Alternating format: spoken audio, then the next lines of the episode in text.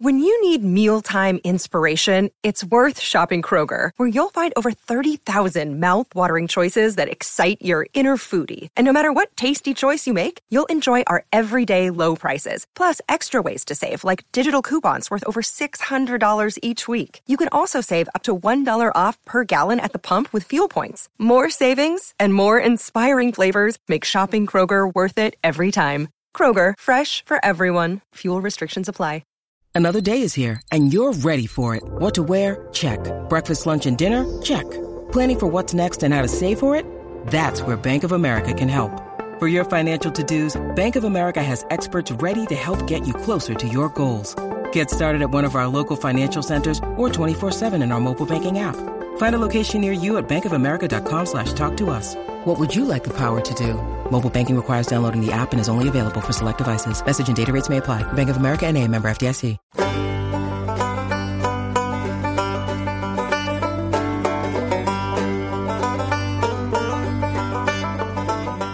Welcome to Inside the Banjoverse, a podcast exploring roots music's great artists. Please do rate and subscribe, it makes a huge difference, and let all your friends know to listen. This is Enda Scahill from Irish bluegrass crossover band We Banjo 3. Before you freak out, don't worry, there's actually four of us, and mostly just one banjo. That's me. Banjo player and multi instrumentalist Seamus Egan is probably best known for his work with Solas.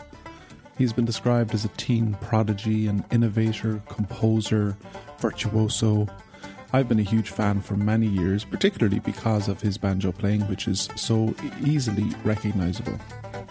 This interview is part of a series commissioned by the American Banjo Museum, and I'm very grateful to them for allowing me to release the audio as a podcast. I loved chatting with Seamus. He has incredible insight into music in general and particularly into the intricacies of banjo playing. So I do hope that you enjoy my conversation with the great Seamus Egan.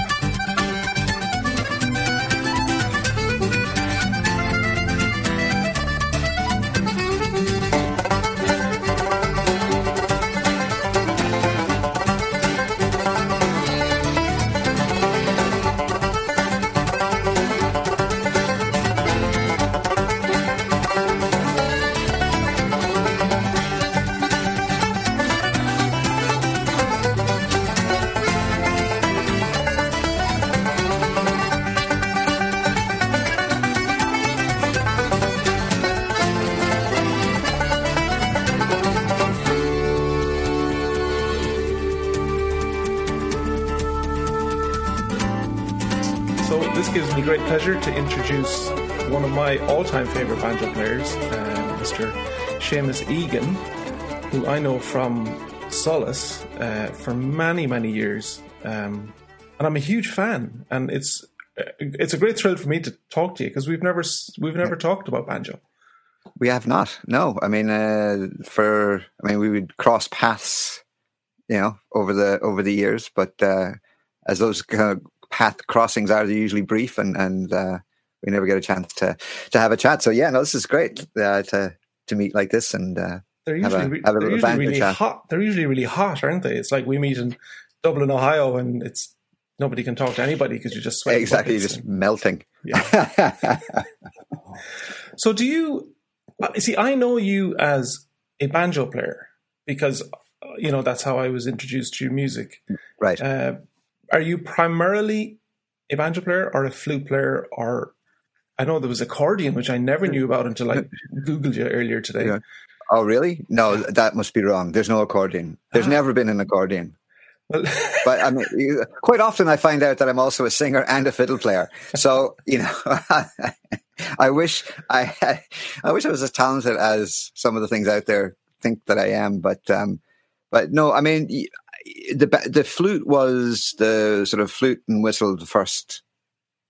You know, the first uh, instruments I started with, and banjo then came along shortly after that, I mean, I guess I've been playing the banjo. I started when I was about maybe eight, seven or eight, I think.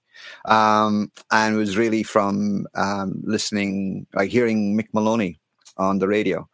Um, and that was really, you know, just pestered my parents uh, to that, uh, you know, I, I, just loved the sound of it. And there was something, I suppose there must, there was something in Mick's playing that sort of kind of, you know, excited my, my ear to it. And, um, and that's, yeah. And then, you know, uh, a banjo, my parents got, got me, a, a, you know, a little banjo and, uh, and that was it sort of. Was that, were you in Ireland or in uh, the US at that time? Was in Ireland in, in, in Foxford. That's that's where we sort of you know when when when my family moved back from uh, Philadelphia in the early seventies, um, we were in Ballyhaunis for for a minute, and uh, and then uh, and then Foxford for the for the rest of the minutes. Um, so so yeah, it was. Um, uh, that's where we started. You know, my sisters and myself started music, and um, and pretty much anything that you know started learning to play was was there in Foxford. Um, do you so. do you remember what your first banjo was?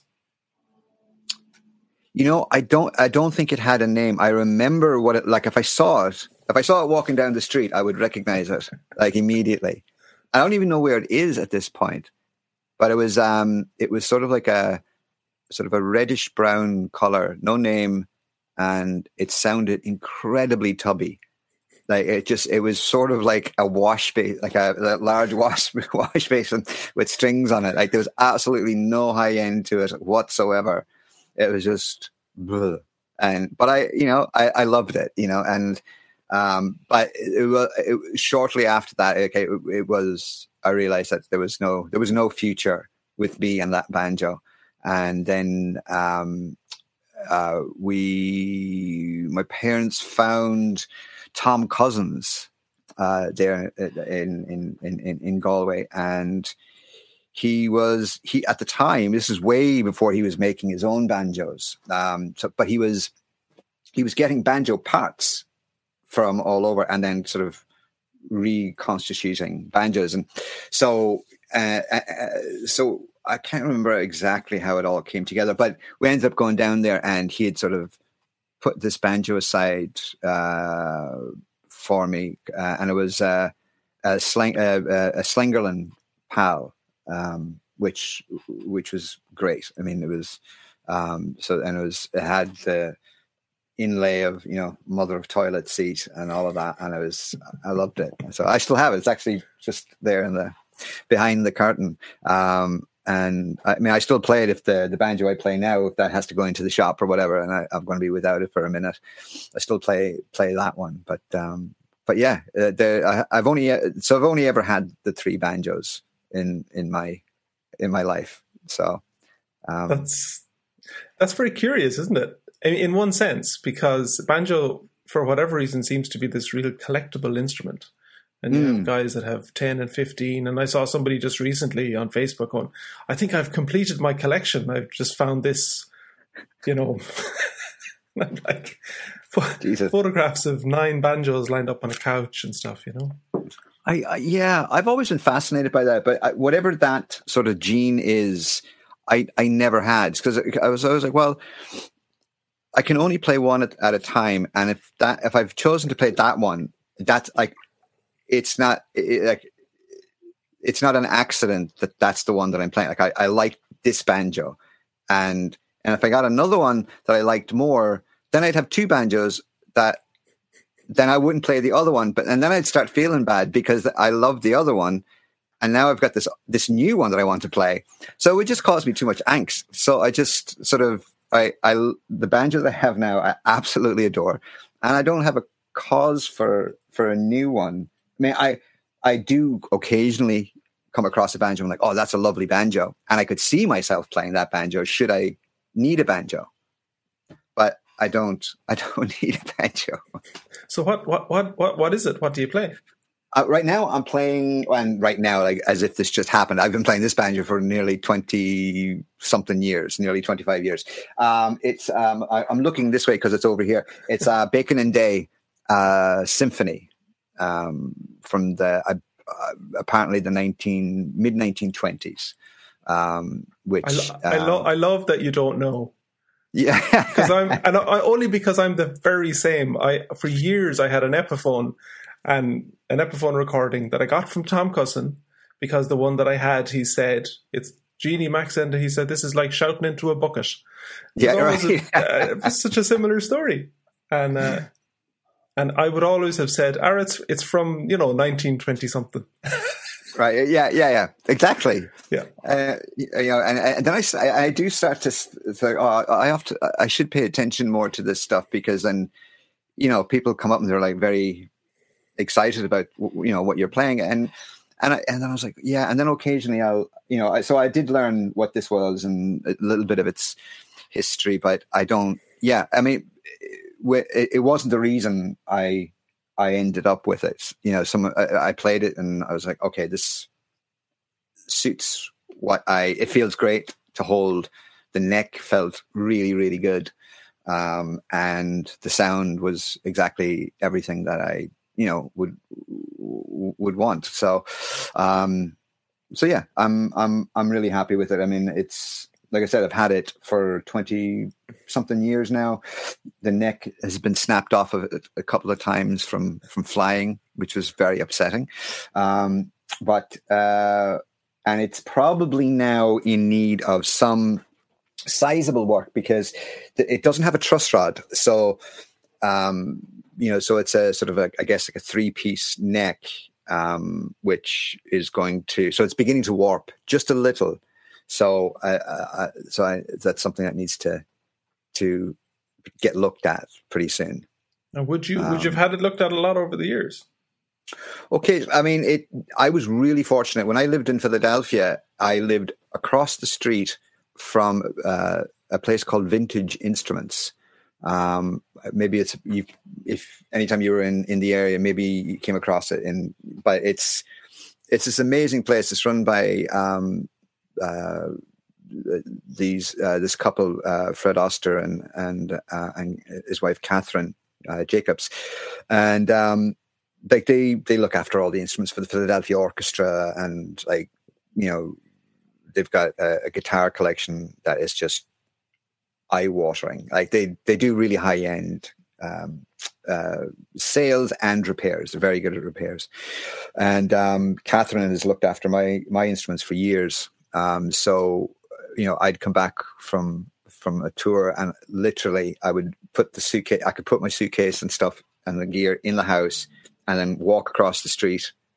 I would text her from the airport and say, "I'm going to drop. You know, I'm home for a couple of weeks. I'm just going to drop stuff in." and she'd she'd you know give it a you know get it back into into shape again. So I was you know so now I'm I don't have that. Um, it, it suited my it was very suitable to my lazy and uh, un sort of planned nature. So I, I didn't have to think about it too much. Now I have to. It's it's way way more complicated, but um, but yeah. So it, they're going they're going to build a neck for me. So um, we'll see. Hmm. But uh, that'll be the biggest. I mean, aside from Catherine fixing the neck a couple of times, um, this will be the biggest sort of job on on on the instrument. And will the new neck have a truss rod? I don't believe so. Um, the they're going they they they've been doing this uh, scanning like 3D scanning of uh, of, of necks. Primarily, they started doing this thing where they were scanning um, necks for uh, on Martin uh, old Martin guitars, and and then building like then using the these 3D models to build uh, like carbon fiber versions of the neck that they were then then the then Martin would have them. So that if someone came in and needed a neck reconstructed or a new neck like you know from whatever model guitar they would have this completely uh, exact replica of of that neck which is uh, it's just amazing so they're going to do that with this banjo um, and so they'll scan it scan the neck and then apparently there's someone I'm, I'm kind of sketchy on the details but apparently there's someone in kentucky who is pretty handy at re like making a new neck based on these um, on, on, on drawings. So that's that's the the idea in a very you know in, in a very general sense. So other than that, I don't know what is going to happen. I mean, I probably yeah, I, I, I don't know how long it'll take or whatever, but um, I'm excited to see what happens. Theoretically, it should be as if if I'd closed my eyes, I wouldn't know the difference. Yeah, in in terms of how it feels and and sounds.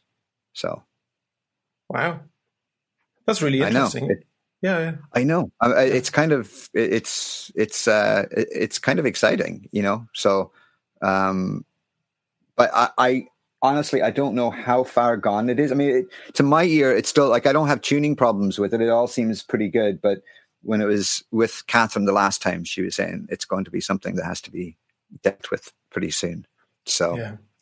this might be the time to do something like that, you know, because it's not like we're going anywhere. Absolutely, yeah, yeah, um, yeah. It's uh, a luthier will see those little micro bends and stuff that uh, yeah I, I have an epiphone that i've had since i was 11 and it had never it had never really done anything i, I had just been playing it for years and and then right.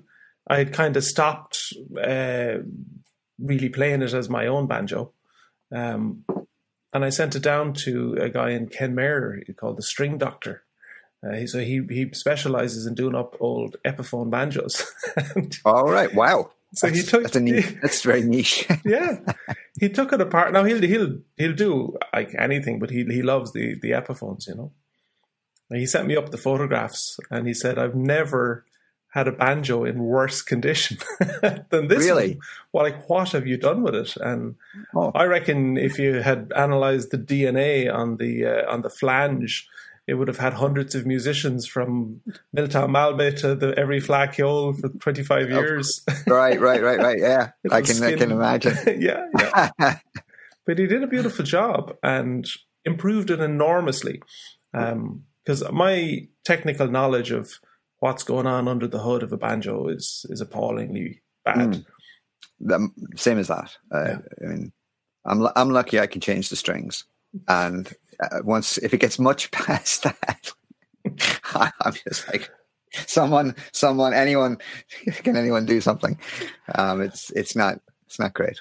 Yeah. So, so going right back to when you took up the banjo first off, because I'm, I, I, I I'm a big believer in technique, uh, and it's kind of based on teaching for many, many years.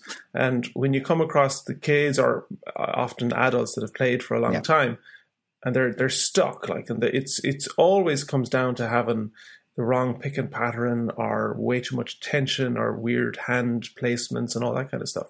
Like, yeah. how how did you get started? Did you, did you start with a particular method or just pick it up and start playing? Actually, it was more picking it up and starting playing, and then kind of getting around to realizing everything that I was doing wrong. Um, and uh, when we were in Foxford, the, the sort of the the the situation was that uh, we'd have someone would come to come to town once a week into the town hall and would have classes, you know, right? Um, and so uh, and his name was Martin Donoghue. He was a, a, box player from Ballindine, and but he he he played the the, the accordion. At, and he he was he was a um, quadriplegic, and so he it wasn't so he could play. It was, it was amazing. He could play the accordion in such a way he could hold it in such a way. It's like very limited movement of his of his arms, but he it's kind of it, it was amazing that he could play, and he was incredibly good at explaining instruments. But it wasn't like you would have someone play that instrument back to you. Like you, it wasn't like you were sitting in front of someone who was playing the instrument that you were playing. So it was a lot of just kind of based off of um, you would sort of play something, and it, wasn't really sort of like banjo lessons. It was more general sort of music lessons. Um, so when I came, so by the time by the time we moved back to Philadelphia, and and then I met Mick Maloney because he was living in Philadelphia, um, and then he sort of you know took me under his wing and for you know, and I, I guess I would would have been about maybe 13, 12, 13. And then he started to show me, you know, everything that I was doing wrong.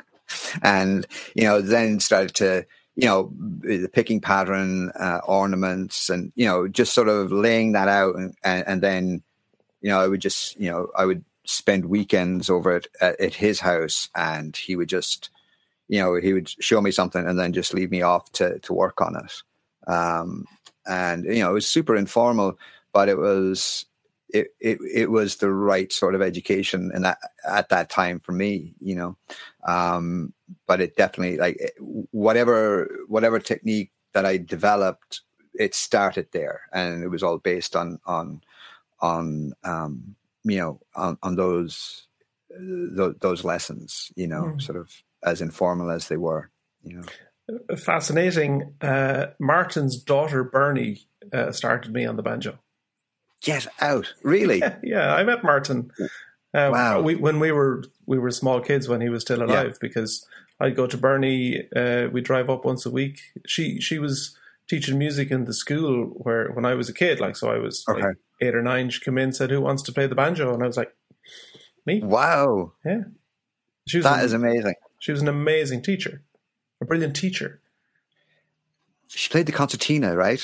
Yeah, that was sort of like her her main her main thing. I remember because I mean, yeah, she would have been, yeah, she I mean she was would have been a teenager when she she would occasionally come be with Martin on the when he'd come to Foxford, and then we would go quite often. Then we would go down to to Ballindine for the to the centre that he had there, the the stable drivers thing, and um, so yeah, so wow, small world, small world, yeah, yeah, yeah. yeah. How do you match up flute and banjo? I mean, they're terribly unrelated. Yeah, I don't think I don't think I do. I mean, I think um, you know, I, growing up, I mean, really, you know, fortunate that if you know myself or, or any of my sisters, if any of us showed a sort of a, any interest in an instrument, somehow my, my parents made it possible for that instrument to find its way into our into our hands. So, um, so yeah. So I think I mean when I heard the flute, I think fundamentally I respond to the sound of instruments. So like, and I would hear things. I say, all right, I, that that to me sounds like something that's a flute thing, and then then I would hear something else, and that okay, that sounds like a banjo thing. So I kind of keep, in some ways, even something that I that you should be able to play on the flute or something that you should play on the banjo. But if I, I hear them like, oh, that is a banjo thing or that's a flute thing, um, that's yeah, I just kind of split that in my in my brain, I think somehow, and things become okay. That's band. That's sort of in the plectrum world. This is in the woodwind world. Um, and then weirdly, I find it very difficult to bring them together, even though I know the tune. Like playing them feels very, very foreign to move one to the other. I mean, I could play it, but I wouldn't be like I wouldn't be you know particularly you know uh, confident in moving one to the other. Like because if I hear something, it's like oh yeah, that that would be great on the banjo, or that would be great on the flute. Mm. Um, is there is there any instrument that you wish that you learned as well as you learned banjo? I think. Um, I mean, I don't know. I mean, the banjo was something that uh, it was. I found it much easier to learn, or I don't. I I found it less of a thing. Like my memory of learning, say, the flute. Like I remember all the time spent practicing and trying to get the sound, and how it was always sort of it fought you to to like it never it never worked with you. Like I always found the banjo to be very agreeable. Like you could pretty much if you had a banjo to do like that sounded and you like the sound of it, I could it, it felt like we got on. Like, and we didn't really have much of a falling out at any given time. The flute was always sort of a battle. Like you always you you realized early on that the flute was you you were going to have to stay really stay on top of it. Like it wasn't going to cut you any slack, and it was never really going to be your friend. It would tolerate you, but it's not going to be your best friend. That was that's my relationship with the flute. the banjo always seemed like it was very friendly. Like, and would be yeah. Um, so I never like playing the banjo. Always felt like practicing the banjo. Always felt fun. Like it was always like playing, as opposed to playing the flute. Like was practice, if that makes any sense. Um, so the so yeah to, so everything outside of that like i enjoy like in some ways the the mandolin is something that i have a similar relationship to like at, at the banjo it's like i just it just felt natural and I it doesn't you know um but you know and sometimes I I you know I I mean I play the the the guitar the nylon guitar but I don't really play, I don't I'm not a guitar player uh, because it's tuned not like a guitar.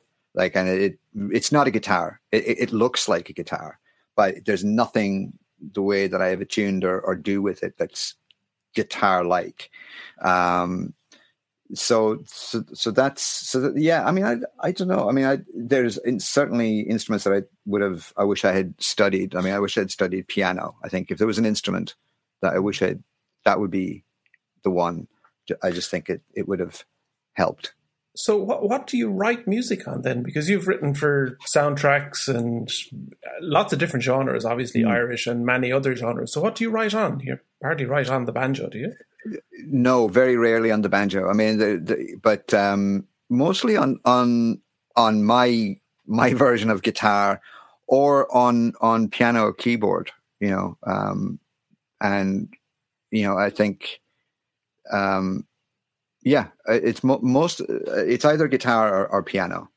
that I would write on, um, which you know, I suppose is interesting since I don't really play either of them. But I think there's something you know, sort of, I, I think there there there's something to be said for sort of like the naivety you can have going into playing an instrument that you're not particularly uh, you know proficient in. You know, you're not you're not really you're you're not encumbered encumbered with with with technique or or can just do this. You know, you're just like okay, I'm just going to make sounds, and you know, you kind of find your way through it that way. And um, so, yeah, so most of the, like when I'm writing, I mean, I write on the mandolin, um, and more so now in the last little while. Um, but if I'm, you know, if I'm scoring something or whatever, it's mostly it's mostly on on piano or or, or the guitar. Hmm. Um, and have you learned all the skills then for sc- scoring music? Like, well, I mean, it, I've learned, like, you know, I don't read or write music. So it's all, you know, my, my learning skills would be learning logic, you know, like, so I can, you know, everything I do, I would just uh, put into logic and then, and then, you know, work with people. If, you know, if something need, needed to be, you know, uh, you know written out for for other people and stuff just kind of find people who can help with that uh, you know facilitate that that step in the process um, so uh, so yeah so i just i mean i realized a long time ago even though i had a strong desire to learn how to read and and, and write that that it just wasn't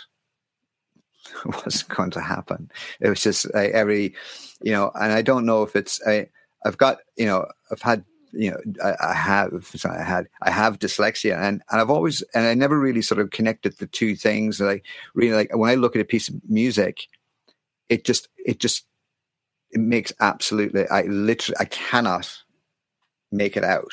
It, it's a, and so it was years before I was like, wait a second, maybe that's connected to to the problem of reading, like just reading.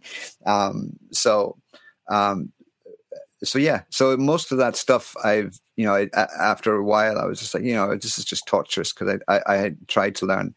Um, so I would, you know, I just pick up what I pick up as I go along, and and then just, you know, apply it to things that I know that I can, that I have a chance of learning, which is something like Logic and just applying, you know, or Pro Tools or whatever it might be. Um, I'm saying Logic right now because Logic is open on the on the screen. I think that like, it could have been Pro Tools. It was earlier today, um, but yeah. Um, so yeah, you, I just uh, I'll just sort of work.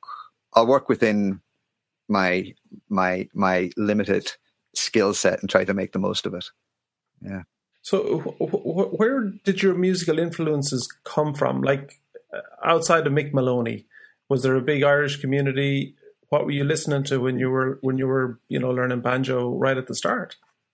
Well, I mean, it, a lot of Mick. I mean, um, and of course, I mean, it was funny. Like when I, I just loved the sound of banjo, and I didn't really. I mean, we didn't have we didn't have a television growing up as kids, so you know, so everything was the radio or or albums, and and, more radio than albums.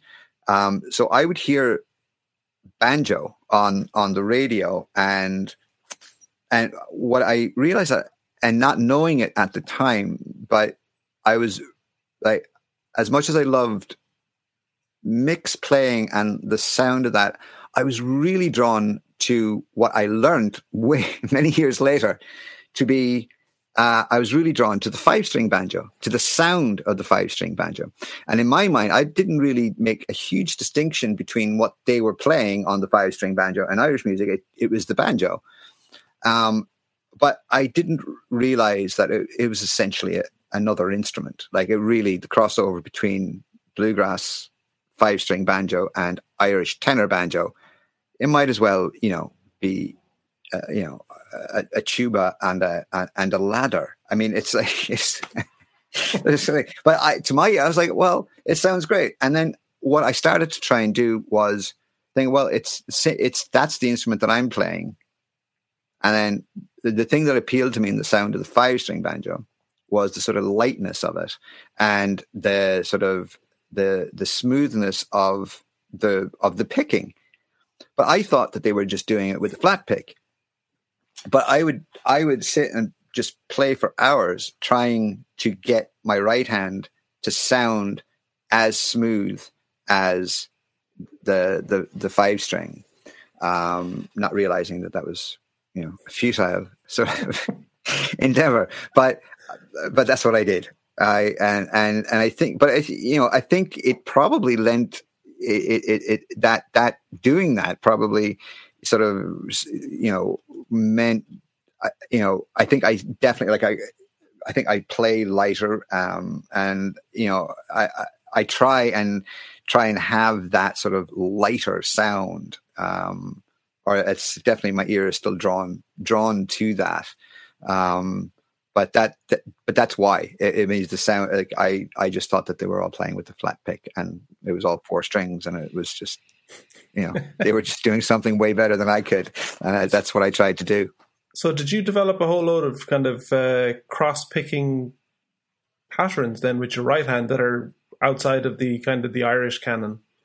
I, you know, I possibly. I mean, I certainly I would work something so that I, you know, I would try and, you know, have it to, be, you know, uh, to my ear, something that was less sticky, you know, that it would like that flowing uh, of, of something. So I would, I would just, I would just play for hours of just like repeating the same thing over and over and over again to try and get that, like to smooth it out and, and, and just, you know, um, just yeah to make it as light as possible and um and i guess yeah i mean if i if, if i did i mean i'm sure i, I must have because i you know i was able to do it uh, and it would have been just sort of i think you know just instinctually trying to figure out something that was you know um i mean the one thing i did learn and was to you know just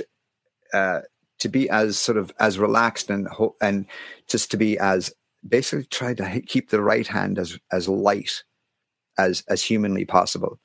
And you know and this you know and you know this past year now i've been doing you know a lot more way more teaching than i have you know in you know before. Um and it's the one thing that i realized that makes it you know to you know, if someone is you know trying to learn the banjo and they're having trouble with sort of getting a sound or getting the thing to sound nice or, or, or sound smooth or unsticky or maybe their ornaments that keep getting tripped up and, and all that. And the one thing that seems to have a, a pretty immediate and and and lasting uh, effect is just relaxing that right hand and just sort of keep it as light as possible um, you know, in terms of how it's on the instrument, but also how you're holding the pick. I think there's a lot of tension that you know that you can sort of bring to the instrument, which doesn't, you know, the banjo just doesn't. It doesn't want to be bashed, even though that's sort of what you know.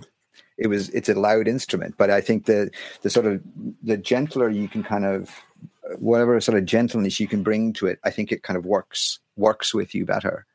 Um, so that's uh, that's the thing that I uh, you know I try and keep reminding myself of you know to try and keep just keep it you know just keep it keep it gentle. And it still gives you a lot of room dynamically for playing but like you know um and certainly certainly helps. And, and the other thing as well is and i don't know um you know playing with these sort of and this is again from the time I was a kid. It's the only pick I ever played with. But these Herdim picks, I know you you know you've certainly you've you definitely have tried one of these. I know. Yeah. Um, but yeah, it's like the the the the, the lightest the lightest um, point on these Herdim picks. That has been my since I was a kid. That's that's what I've always played with. Um, and again, they're so they're super light, you know. Um, that's really that's so curious. I I've tried them. I absolutely detest those picks.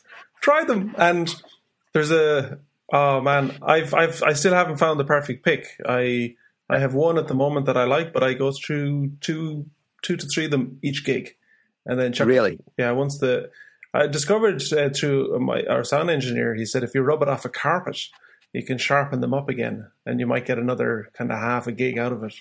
Really? um, yeah, yeah. Wow. But still, still struggling to find that uh, the perfect pick. But I, I, would have always struggled with those uh, those little the pointy the, ones. These ones, yeah. It's funny. Like I don't really, I don't know that I've ever met anyone that plays with these. I don't know how they're still in business because I, I mean, I'm glad that they are because like I'm really worried about the day that you can't get them. You know, because uh, I'm like it's literally it's the only I've tried. Like I've got like I've only recently decided like in the in the past year or so that I didn't like the sound of these on the mandolin, right? So and even like with the heavier, the heaviest one, the so I started to experiment with heavier like picks and that like the the the um you know the ubiquitous Jim Jim Dunlop one millimeter, you know. So that's about. You know, I'm trying to get used to that on the mandolin, but I've tried it on the banjo as well uh, absolutely loathsome on the banjo for me. And uh, but uh, I'm getting used to it on the on the man. And then somehow I ended up with one of these sort of fake tortoiseshell picks, right, for the mandolin. And you know, there's no give. It's like playing with a like a like a rock, like a. Um, I love the sound of it, but mm. it's really, really difficult to play with. Like, it just keeps falling out of my hand because it's so smooth, and it keeps like turning so, but I'm committed to trying try and get this to work because the sound of it on the mandolin is great. Try uh, a Wegen chip, W E G E N. It's a it's a white three sided pick, uh, and it's got holes in it. I don't have one handy here. Um, okay. Mandolin players use them. Um, they're kind of an alternative to the the blue chip uh, picks. But the, the Wegen is really nice. I have an Irish mandolin here uh, made by uh, Dave Shapiro. He hasn't made a huge amount of them, but it's absolutely beautiful on it. It's not as hard as the blue chip. It still is completely, there's no give whatsoever, but it just, it feels a little bit gentler going over the strings, but it's really nice. All right, I'll I'll I'll give that a go because um, I mean, there's nothing nothing will shift me off of the Herdim for the banjo. That's so when you're when you're playing live, right? Because uh, playing acoustically at home, even playing in a session in the studio, and then you go on stage and it's loud, and you got monitors or you have in-ear monitors, and there's just so much noise, and then you know big venues and crowd noise. Does does your right hand change? Mine gets quite tense, and I I mm. usually go up a pick size. I go from a fifty to a sixty to kind of compensate for just that wall of sound that I'm living in? Hmm. I think, yeah. I mean, you're definitely you're you know you. I, I would be digging in a bit more, and then I'll try and remind myself that I I shouldn't do that because we you, like we had uh, a sound a sound man with us for years who would like we do the we would do a gig and it was like you know big raucous energy and you know and we'd come off afterwards and and he would just give out to us because he was like why? And particularly me. And it's like you know you're you're banging the hell out of that thing. It's like I it, and but he was right because what he was saying was that if you're like hit the, the harder and the more you're digging into to the instrument, the instrument's like it's going to close down, right? You're it's sort of like you have the sort of uh, sort of false sense of pushing the sound out by, by digging into it, but you're in fact you, you're closing the sound, and so he was always trying to get us to remember to to play like you know you're playing into it and you're not you, you, you know you're not not giving that energy. But when you're trying to like really like there there there comes a point of diminishing returns if you're like banging the hell out of it. I don't think I ever really accomplished splitting the difference because um I, it, but what I would do I would move up to number 2 on the Herdim. so that was that was my concession to uh, and and if it was it, it, it, this was also temperature related because oh, if it was really hot these things turn into water or liquid really quickly so if i left this in my back pocket and I had been sitting down. This thing was basically just like a piece of tissue, and so I was, you know, so you have to keep an eye on that. But I would move up to number two, and if it was a particularly hellacious gig, maybe number three, but it would have to be absolutely sweltering.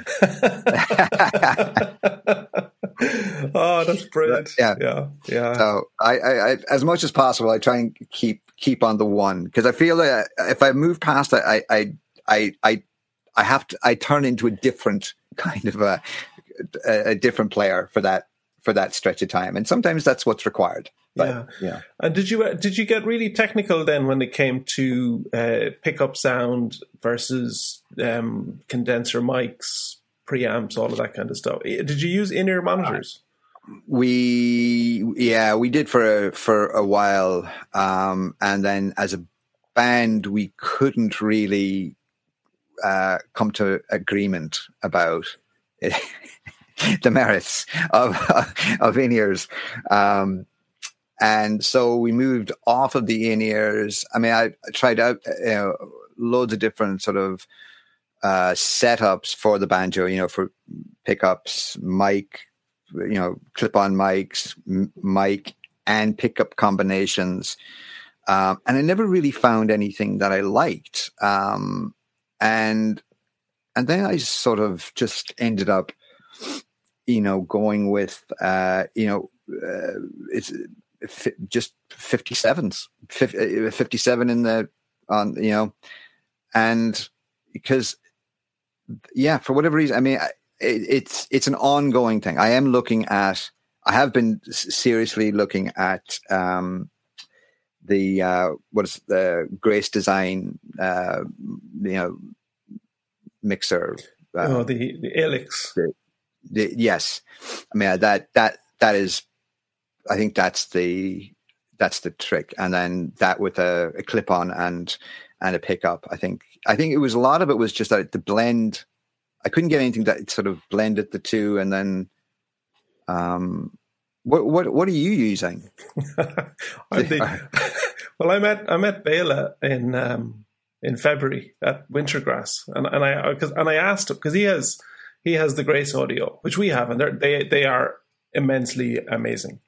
And I said, Bela, do you you know when you were with Flecktones and that, did you use the in-ear monitors? Because I'm really struggling with them because you just it's a digital sound in your ear, you have no feel. And he laughed and he said, "Man, I used to come off stage." wanting to kill myself and go, why am I the one person in this entire venue that has a crap sound? I have the worst sound. And so he started. Uh, they put they put mics out into the audience to capture ambient sound and feed that back into the ears so that there was some sense, you know. Um, I'm using a, a Fishman Rare Earth uh, with the with, with the Grace Audio Felix. Um, it the sound that's going out to the audience is fantastic. We, uh, we have an excellent engineer. It, it's it's it wouldn't be as good. My preference would be like a DP twenty. Uh, is it what those little clip-on condenser mics, like the uh, DPAs, DPAs, or the yeah. But the problem with those is because we move around the stage so much, is that you would then have to have a battery pack or a very long uh, cable that you're tripping over. So everything, it's always a trade-off. Um, I'm I'm not 100% happy. I usually end up playing with one of my inners out because I need that ambient sound. If I can't feel there's nothing I like more than standing in front of a really loud monitor with lots of banjo in it because then the banjo reverberates and yeah, it feels exactly, alive. Yeah. And when mm-hmm. you take that out and you're in playing into like a cavernous uh, outdoor stage or something like that, and they're just everything's gone, I find I struggle yeah. with those the most. Yeah, the the in ears are the, the, the sort of the practical, you know, the, the, they're incredibly practical and you know, uh, but it really changed it. It it really you need to adjust to that new relationship to what you're hearing and and what you're not hearing as well, because that sort of the ambience is, plays so much part of of your experience and what you're responding to, and if that's suddenly that's closed out or. Um, yeah, we we never like we would have various sort of um, I mean, it led to some serious rows, but um, we eventually um, we eventually were like, all right, we've we've spent way too much time, way too much money on this, and we cannot agree on it. And um, so we just we just bagged it um, after a certain point. Um, but uh, it, uh, yeah, and then just you know, and then you know, obviously you're back at the mercy of of monitors and and um, you know, but you know, for us, we were you know we were always pretty lucky with the the you know w- with our sound people who you know who traveled with us, um, and you know in in in terms of they were very good for the house, but they were also very sort of conscientious about what they were sending back to us um, on stage. Because as you know whenever possible we would have them do house and and monitors you know just doing it from that position. So um and you know yourself if you're working with the same person for a long time they can you know that that that gets to a point where you know uh, we were able to sort of begin to mitigate that that horror show that can be you know uh, stage sound um,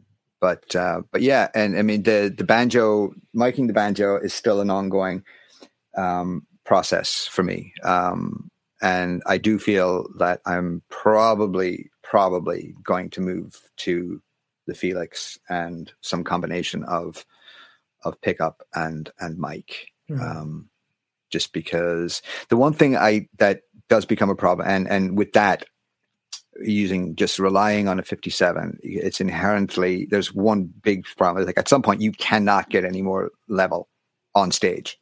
It's just you're just going to blow up everything. Yeah, and, and, everyone's going to look at you because they know it can only be you because you're the one trying to like, you know, get over a band eh, with a 57 and a, and a, and a bench It's idiotic. And I realize that. But, um, so I, yeah, it, it, ends up with me having to play much harder than I prefer. Um, and, uh, and still, you know, not really knowing what, what, what's happening. You know, it's just I still can't hear. So, uh, yeah, after all these years, um, I, I, I, I need to, to, to do something about it. You know. So, in terms of Solas, uh, like it's a, it's a glittering career. I, I feel that it's, um, like one of the most influential Irish bands. And for me, the fact that there was a banjo front and center was a mm. huge deal. Like it was very mm. inspirational. Um, like how big did it get? It was it's it's a it's a long there's some huge albums and some incredible collaborations. I'm thinking Bela Fleck uh, on yeah. on one of them, Rhiannon Giddens, I think at one stage as well. Yeah, yeah, yeah. I mean, we were, you know, I think where the sort of the where and the when of where we started was, you know, there was that sort of the, the mid '90s, and you know, there was, I think our timing was really you know obviously had nothing to do with us but we were we we, we sort of caught the crest of a wave. And you know we were um you know i had had a little bit of uh, the band started in whatever 95 96 and i had i uh, i had done the music for this film the brothers mcmullen which had which was getting a bit of attention over over here and it won Sundance, the Sundance Film Festival, and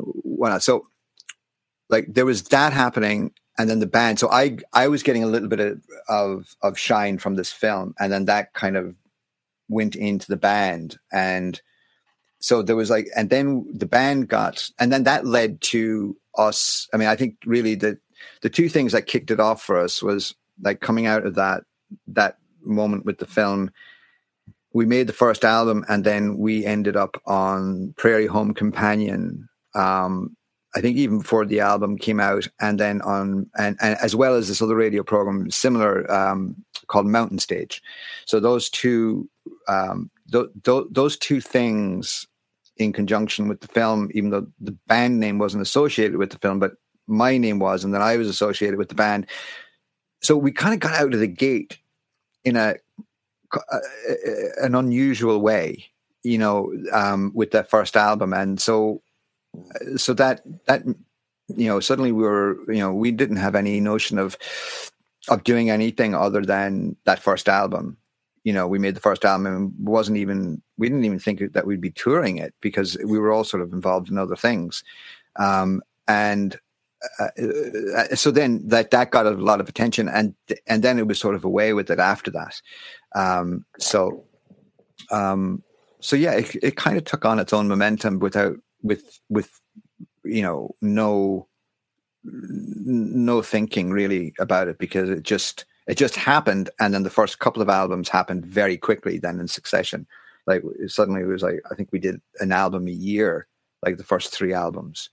Um so and, we were on the road constantly you know so it all it all it was all a bit of a blur and you know and got to meet you know got to work with Bela, Iris DeMent and you know those first couple of years Johnny Cunningham produced you know the first album. Um so yeah I, you know we were we were fortunate in where we where we started and that it was at a time I think when um there was an, uh, a lot of attention on all things Irish in America um, you know, and you know, I guess Riverdance was starting right in the mid 90s. Mm-hmm. Um, so there was this sort of groundswell of sort of mainstream spotlight. I mean, obviously, Irish music had always enjoyed a, you know, a, a degree of success in America um, for for ages. So it wasn't that that wasn't there. It was just that there was a slightly brighter light burning on on what we were doing at that time because it was i mean you couldn't turn the television on and there was like a you know every tv commercial had tin whistles or pipes or something. It was ridiculous you know and you know you would be i mean i would you know if we weren't on the road i was working on i i was doing a lot of, i was doing music for tv commercials playing the whistle. It was absurd you know or playing the bodhrán it was just like you know it, it, it was a moment of of of strangeness for sure but we, we we benefited from from that for sure. You know, um, so. Uh, where uh, is is Solas kind of kind of on a quieter spell now? Is it? Or yeah, what's, what's what's you know what are you doing now, and what is your? I mean, have you big dreams? Have you big stuff that you're working on? Have you something that you'd love to do?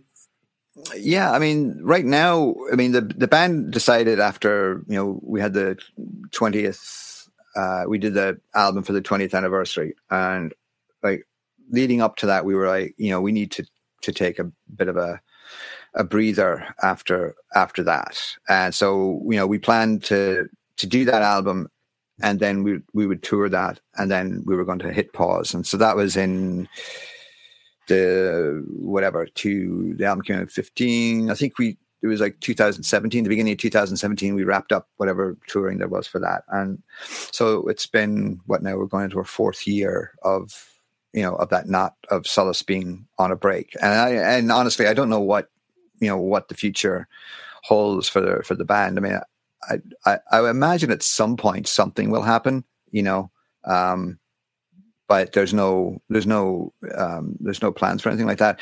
But I mean, for, for myself, I mean, you know, I released a, you know, a new album there at the beginning of, of last year. Um, and we, you know, didn't get really to tour that very much, um, but we got a, got a couple of weeks out of it. Um, and so, you know, doing some, you know, um, uh, I'm, I guess, I guess I'm working on a bunch of different things. Um, I mean, one of the things that I've been working on for the last while, and was sort of a, it's an outgrowth of the Solas, uh, not not the last one, two albums ago, the Shamrock City um, album, which was a sort of a concept album based on based on uh, a story from my family, from my family's history about a, a relative who'd come over and and ended up in Butte, Montana, working in the in the copper mines and so we, the band made an album uh, based on that story. But since then, been working with someone who've been sort of writing, um, writing a sort of a play uh, about that. Um, that has it, it, kind of right now it sort of keeps vacillating toward from being a musical into back to a play, and we're not quite sure where where it's going to be at the minute. Except that I'm right, like I've written a ton of music for it. Um, but now kind of unsure of whether it's an actual musical. Um, but um, but yeah, I'm like you know with the uh, the the the new solo album, Early Bright. Um, you know, did you know hopefully get a chance to to I don't know tour that probably you know who knows um, but i'm you know writing a bunch of new stuff working on some film stuff um, and uh, yeah, it's uh, it's an interesting sort of you know it was sort of after twenty something years of being in a band, and then that's hit, like that stopping. There was a moment of going, whoa, that's this feels very strange, and a and a, a moment of going, well, I'm not quite sure what you know what that what that means. So and and, and i think also i sort of benefited from the fact that i all at the same time i was decided to move from philadelphia which i'd been in for 20 years. So there was other things to sort of distract that initial transition. Um, but you know like most things that was sort of like push, putting it off. At some point there was going to be sort of a reckoning of you know what's next you know so that happened up here in the in the wilderness in, in vermont. Um, so it took a while to sort of figure out what was what was next but the more sort of distance i got from the end of the band and the move and and sort of settling down once again um, and and you know and kind of getting getting set up in a workspace again like you know built a new studio and all that kind of stuff and um, yeah, it's just a lot of a lot of writing and um, and excited about this this um, you know this play um, and a couple of other you know other projects that are sort of starting. Like one of the things with and, and it's, it's, funny and uh, you might find this as well because I mean you guys are you know you guys were tearing it up on the road until we were until we had to stop, but you you know you, have all these ideas that you want. You're like, oh, I'd love to do X, Y, and Z, you know, musically. But then you never get to do it because you're doing the stuff with the band. And so the band is, I mean, that's the band is a full time occupation. I mean, even if you're not on the road, you're working on stuff about being on the road, or you're working on the next album, or you're working on whatever. It's nonstop. So, you know, so I had all, you know, over the years, I had a collection of things, a, a list that was growing of things that I had wanted to do. And so occasionally they would bleed into the band, but just like a bit of something you know, there's, oh, okay, I've written this.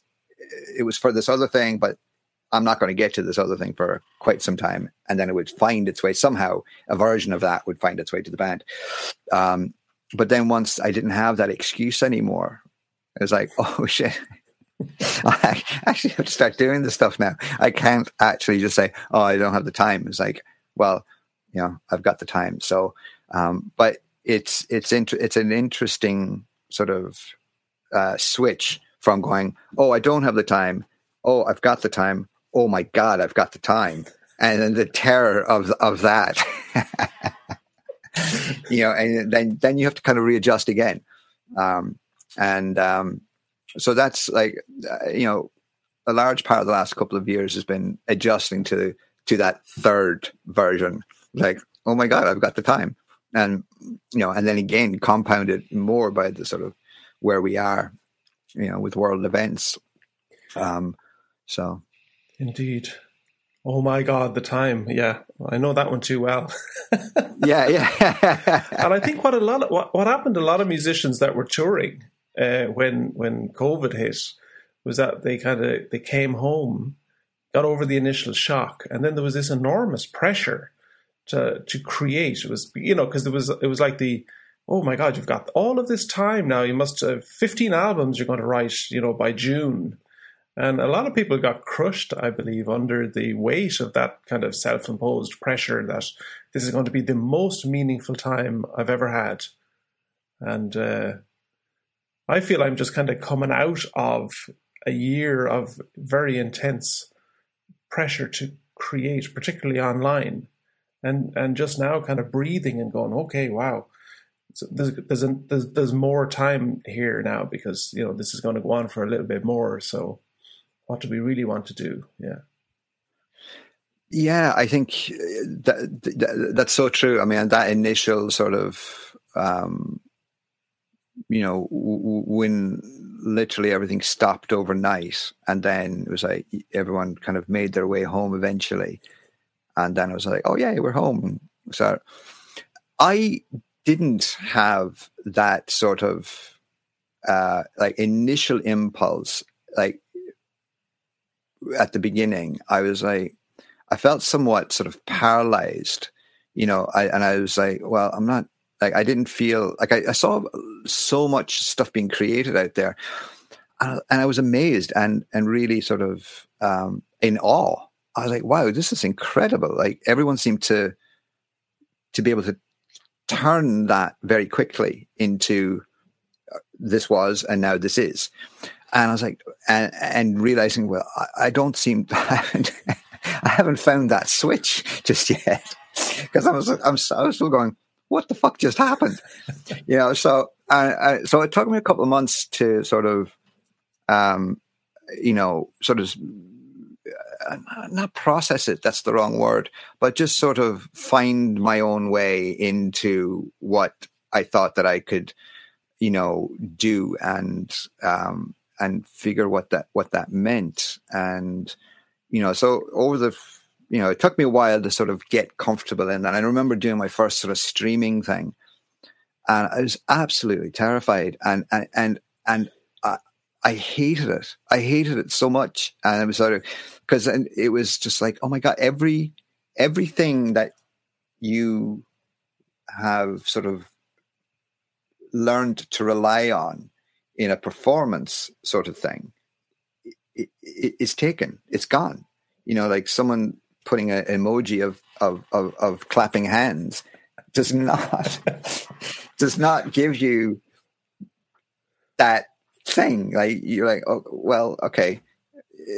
That's i'm glad then it's worse than i suppose someone giving you the finger with an emoji but at least you're like okay. And it's trying to learn how to respond to that and make the you know make that sort of switch in your mind um, of like okay what is what is the difference between me sitting in this room which i've done for hundreds of hours just playing and now what's the difference between that and what has just happened? Like where where do you make that sort of mental and that that that jump? Because like the camera pointing at you doesn't make you do at least it didn't for me. I don't know. Um, so I, I, struggled with that initially and and and still still do. Um, it, it feels like a heightened sense of of of scrutiny or something. Like i think when you're doing a show you're like okay whatever happens you're in the moment you're having this this dialogue with these with the people who have who are there so you're all experiencing this in a very in, in, in the same way. You know, you're you're they're responding to this environment. You're responding to their response.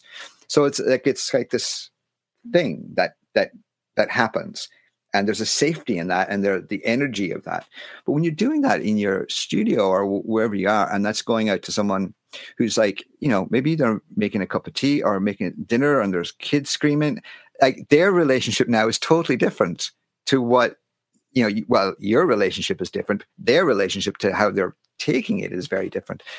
So it's very very hard to know like what like how do you how do you you know how do you go across that bridge to you know and what's the expectation?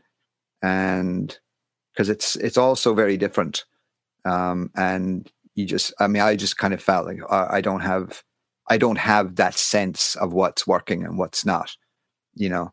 Um so. Yeah i i mean i ended up doing more interviews with other musicians because the thoughts of playing banjo on my own in a room into a camera on a on a you know and and and just the, at that stage just the mic on the laptop was soul destroying yeah, yeah. exactly yeah.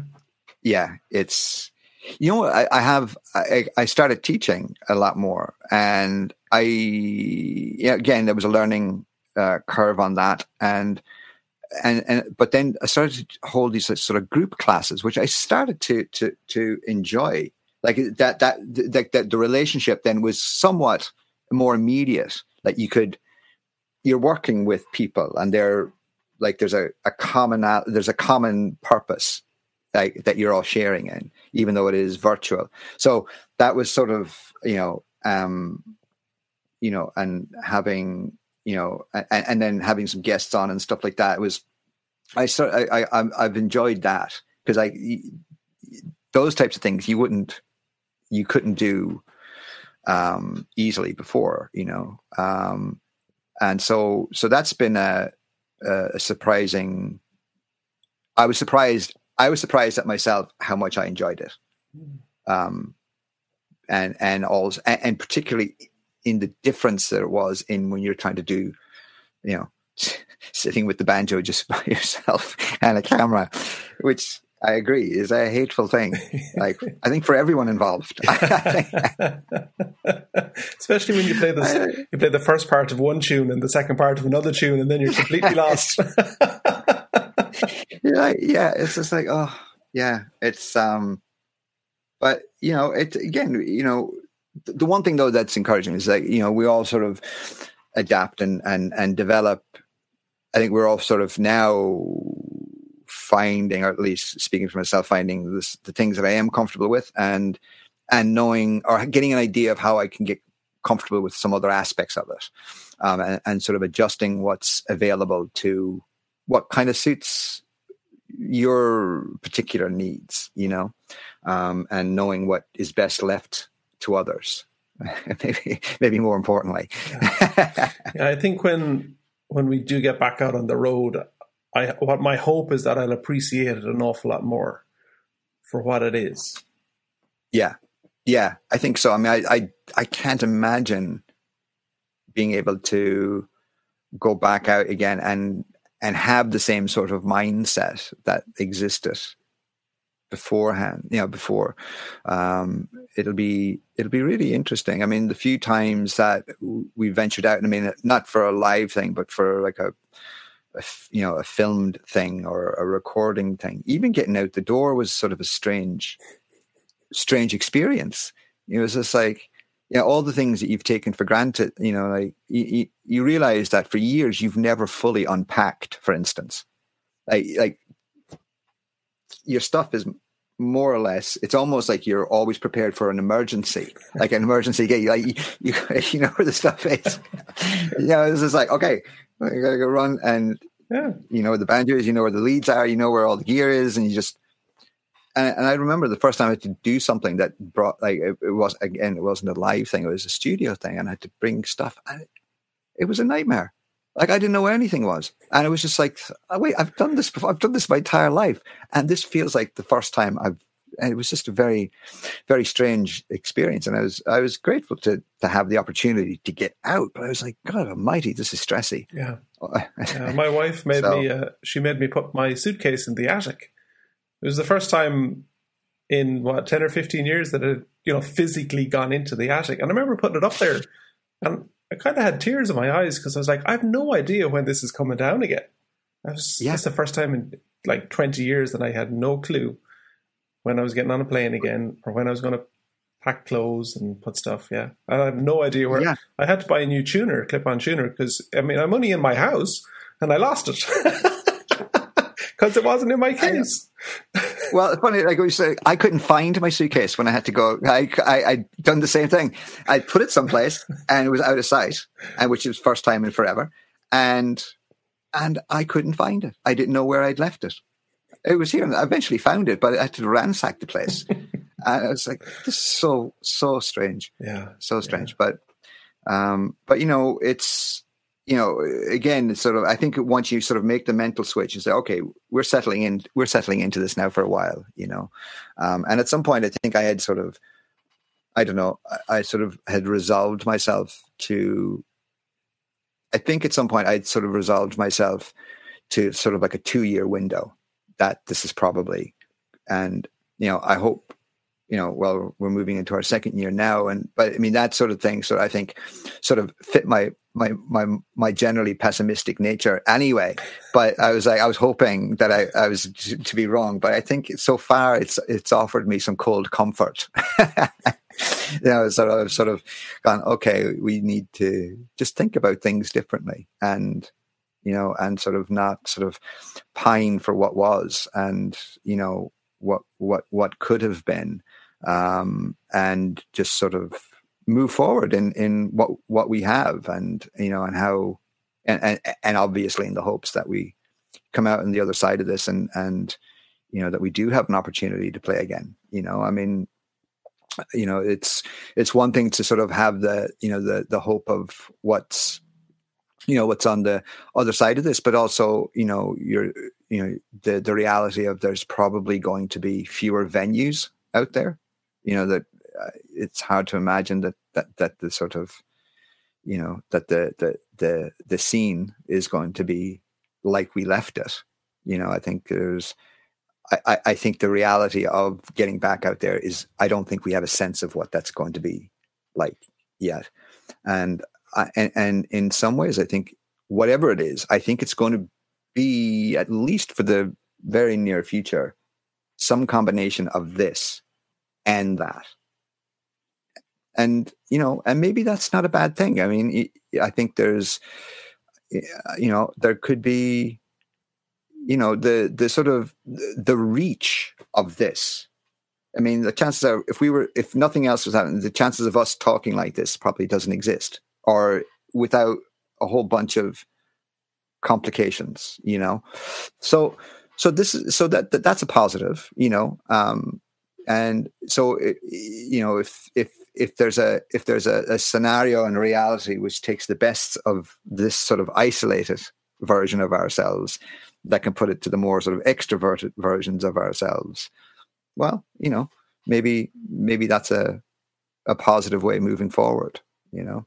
So so we can we can only hope yeah. well you know on that, we've, we've a ways to go. we do. And on, on that positive and hopeful note, Seamus, thank you so much for taking the time to chat with me. And I do look forward to seeing you on the road again and hopefully sooner Same as that. rather than later. Same as that. Yeah. Yeah. And uh, yeah, hopefully we can uh, get out there and uh, yeah, it's going to be, I think it's going to be, it'll be exciting once we're, we all, everyone feels safe again. And, yeah. you know, I, am as, soon, as soon as we meet up, I'm going to try that pick, and I know I'm not going to like it. but you know what? Maybe you know what? Maybe I'll just send you some in the meantime. No, I know. Where, That's what I should do. I know where to get them. They're oh, you, you, just ignore them. Yes, but maybe, but maybe they've improved since the last time you. you well, I'm. you know, you're not alone in, in, in your in your sentiment. In my my new attitude of openness and positivity, I am completely open to them being much better than they used to be. Well, now here's something that I I learned, and I don't know. Someone told me this recently, and I don't. I it blew my mind because if it is true, I've spent my entire life not knowing this about these picks. So they're red, and there's a blue one here, and they're yellow right? Now they're all the same, you know, one, two, three. But apparently, the different colors are different strengths. I I don't know this, and, I, i'm holding these, and I, I I'm going. Well, I don't know. I think I don't think they, that that they are, but um, but now I, it has me thinking, and it feels a little um, bit like that scene from The Matrix. You know, take the I red know. pick or the blue pick. I know. so that's you know Uh, that that that carves out a few hours out of the day for me, like in in, in lockdown. I just sit here. Which one? Which one?